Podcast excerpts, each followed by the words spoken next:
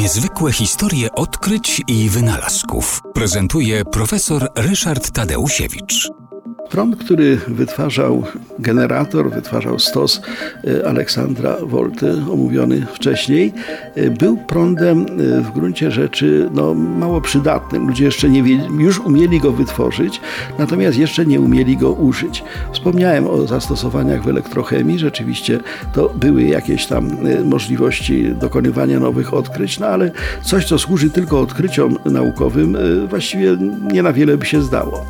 Natomiast człowiekiem, który posunął naprzód e, elektrotechnikę już e, w kierunku praktycznych zastosowań, e, był Hans Ørsted, członek Akademii Nauk, wykładowca fizyk, który zauważył zupełnie przypadkiem, że jeżeli był przewodnik elektryczny, w którym płynął prąd elektryczny, zbliżony do kompasu, powodował, że igła kompasu była kierowana w zupełnie inną stronę, czyli pomiędzy kompasem, który mierzy pole magnetyczne, a prądem elektrycznym, który wytwarzany był za pomocą e, stosu volty, była jakaś interakcja, było jakieś współdziałanie.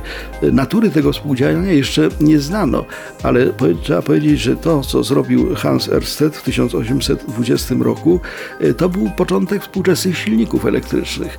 Każdy silnik elektryczny dzisiaj to jest właśnie e, w jakiś tam sposób ukształtowane przewody z prądem, w jakiś tam sposób ukształtowane magnesy i siła, która pomiędzy tymi cewkami z prądem i tym magnesem występuje, napędza nam to wszystko, co nas dookoła otacza, silnik odkurzaczu, rozrusznik w samochodzie, impulsy w zegarku. To są wszystko e, elementy tego, że właśnie Hans Ørsted odkrył, że pole elektryczne i pole magnetyczne mogą na siebie wzajemnie oddziaływać. Było to fundamentalne odkrycie i właściwie korzystamy z niego do dzisiejszego dnia.